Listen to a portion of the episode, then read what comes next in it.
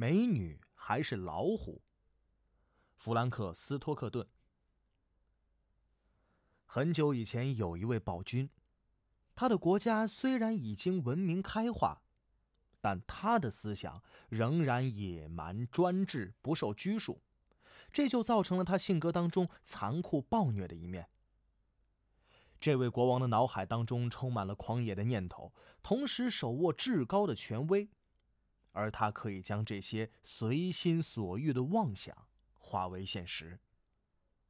这残暴的国王还有一个令人胆寒的公共竞技场。当有公民被控犯罪，并且罪行惊动国王的时候，全国上下就会张贴告示，宣布择日审判，而审判的地点。就是国王的竞技场。于是，国王的子民都会聚集在环形的观看台上，国王本人则坐在竞技场一端高高的王座上，他的身边围绕着宫廷大臣。国王稍稍示意，竞技场下方的大门就会轰然洞开，被告从里面走出来，走向竞技场的中央。在被告的面前出现两扇一模一样的门，门后是封闭的空间。被告必须上前打开其中的一扇门，选择权完全在被告的手上，而被告呢也无需遵守任何命令，免受任何影响。你可以想象，被告将获得绝对公正的判决。如果他打开门，门后是一头饥饿的猛虎。你可以想到他的下场将是多么的悲惨无情。恶虎将会扑到他的身上，把他撕成碎片，而他的罪行就将得到惩戒。被告如果是如此收场，顷刻间丧钟就会响起，竞技场外围的演员开始大声痛哭，而全场观众则纷纷低头，怀着沉重的心情，缓缓踏上回家之路。但如果被告打开了另一扇门，会从中走出一位美丽的女子。这女子是国王从整个国度里依照被告的年龄和身家精心挑选的结婚对象，并且婚姻契约即可生效，以此作为无罪的奖赏。哪怕被告已经成家立业，或者说他早已心有所属，但这都不会影响这场天降的婚姻。国王才不会允许一些凡俗杂事来动摇他至高无上的奖惩大计。婚礼在现场当即举行，从王座下的暗门里会走出一名牧师和一整支唱诗班，还有跃动的舞娘吹起欢快的金色小号，为这对新人送去幸福的祝愿。这位暴君惩恶扬善的方式太粗暴了。不过，它的公平性也是显而易见的。被告无从得知哪扇门的背后是美女，只能按照自己的意愿去选择，丝毫不知道下一秒自己到底是难逃虎口，还是难辞婚约。有时老虎在这道门的背后，有时恰恰相反。这种判决不仅公平，而且立竿见影。被告如果有罪，当场就会受到制裁；而如果是无罪呢？则无论愿意与否，立刻兑现奖赏。在国王的竞技场上，绝无模棱两可的判决。国王的这种做法反响相当好。每当人民在审判日齐聚一堂的时候，谁也不知道他们将目睹一场血腥的虐杀，还是一场可笑的婚礼。就因为这种不确定的因素，使得这种审判方式独树一帜。大众对他充满期待，从中获得满足，而社会舆论对于审判结果绝对不会抱有任何异议。毕竟选择权不正掌握在被告自己的手中吗？好了，讲到这儿，我们才刚刚把故事的背景说完，咱们的故事正式开始。暴君国王有一个女儿。这个女儿就跟暴君最瑰丽的想象一样美，她也和国王一样拥有热诚跋扈的性格。不难想象，国王视公主为掌上明珠，他对公主倾注了超越一切的爱。而在宫廷中，有一位出身名门但地位低下的年轻人，他勇敢的爱上了公主，而公主对这位浪漫的情人也十分满意，因为在整个王国中再也没有谁比他更英勇潇洒。公主也不可救药的爱上了他。骨子里的粗暴性格让这份爱格外的温暖坚定。两人厮守了好几个月。直到某一天，国王意外的发现了这段热恋，他毫不迟疑的就将年轻人投入大牢，而且很快的选定了审判日。由于情况特殊，国王与所有子民都对这场判决相当关注，毕竟这种事儿前所未闻，竟敢有人胆敢爱上国王的女儿。许多年以后，这可能算不得稀罕，但是在当时却非常新奇。令人啧舌。这场审判专门搜集了王国中最凶狠残暴的野兽，只有最可怕的怪物才配得上这一天的竞技场。同时，也以挑剔的眼光寻找了最美丽的少女。万一命运眷顾，年轻人得以逃脱一死，能够由此获得最般配的新娘。当然，每个观众都知道这位被告所犯的罪行。因为他爱上了公主，这是他、公主或者任何人都无法否认的事实。只有国王不允许这种事实与他引以为傲的审判机制发生抵触。国王非常想知道，爱上公主的人，到底该不该惹来杀身之祸。判决的日子很快就到了。人们从四面八方聚拢到了竞技台，围满了环形的观看台。而那些找不到座位的观众就把外墙围了个水泄不通。国王和大臣纷纷就位，在他们的对面正是那两扇命运之门。这两扇门实在是太像了，他俩几乎分毫不差。但这，让人越发觉得可怕。一切都准备就绪了，在国王的示意下，王座下的大门徐徐打开，公主的情人走入了竞技场。他身材高大，相貌英俊，他激发了一阵的惊叹和焦躁的嗡嗡声。观众中一半的人从未见过这样一个好小伙。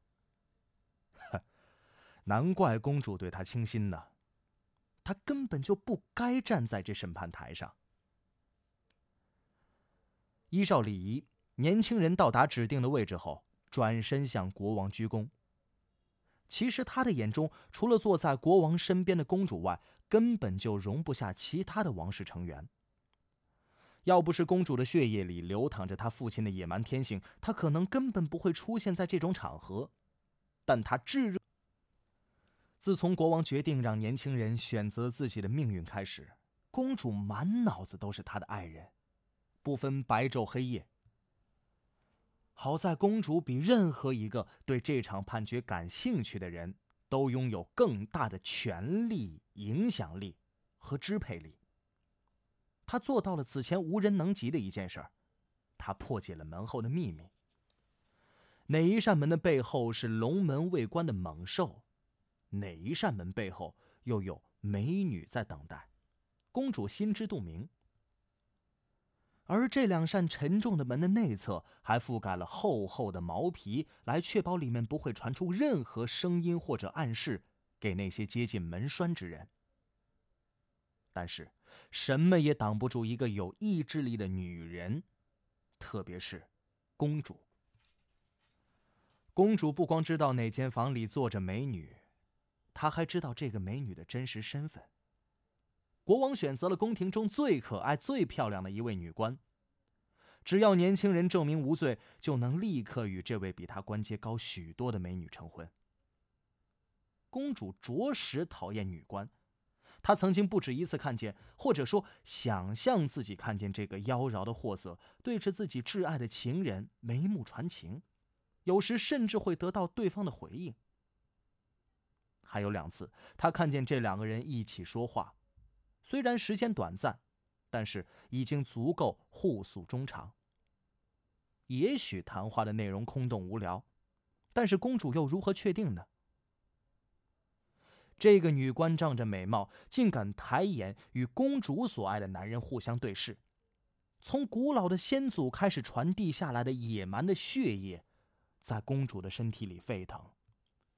她对在门背后的女官恨之入骨。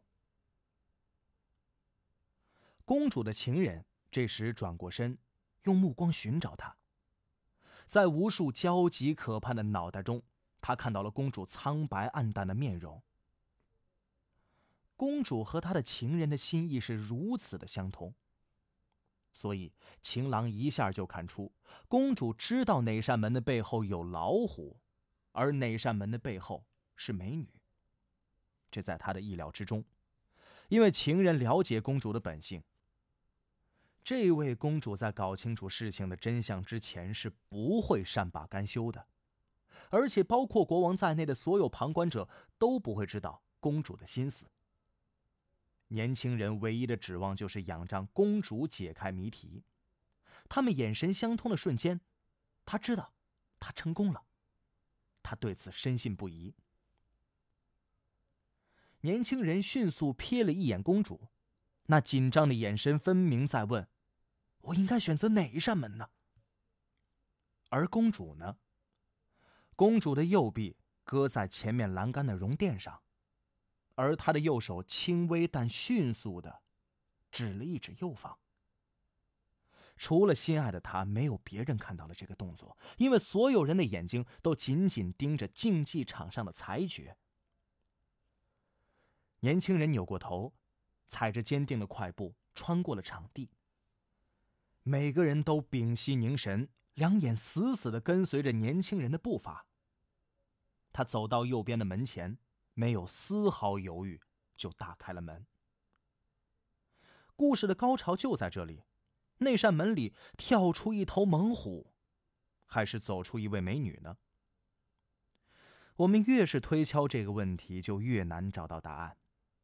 人心宛如迷宫般迂回，一旦深究起来，就迷失了情感的方向。亲爱的读者朋友们，请一起来思考看看。不要以你自己的思想来推测，而是站在这个冲动野蛮的公主的立场来判断。她的灵魂正居于绝望与极度的焰火之中。既然横竖都要失去所爱的人，那么该由谁来接管呢？公主曾在不眠之夜来回踱步，也在最深的噩梦中饱受折磨。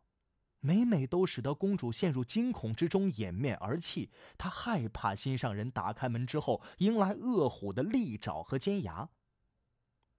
但更多的时候，公主幻想的是，年轻人打开了另一扇门。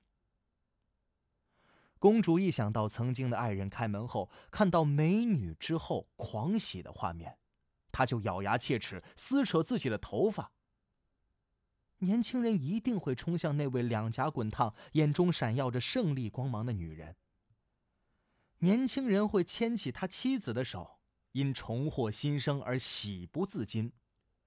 他会迎着观众的欢呼和幸福的钟声，在牧师和欣喜的唱诗班面前宣誓成婚。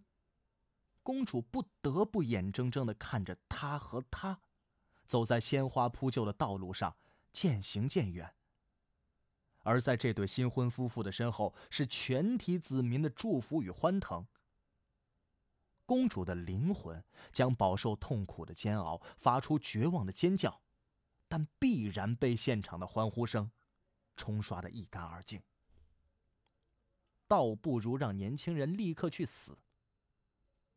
可是公主一想到那可怕的老虎，那撕心裂肺的惨叫，那血腥的场面，她的决定在瞬间确定，背后却是日日夜夜、反反复复的痛苦掂量。公主猜到了，年轻人一定会问她，她也准备好了答案，所以她毫不迟疑的用手指指向了右边。公主的决定经过了深思熟虑，但是以我个人的猜测，恐怕难以回答。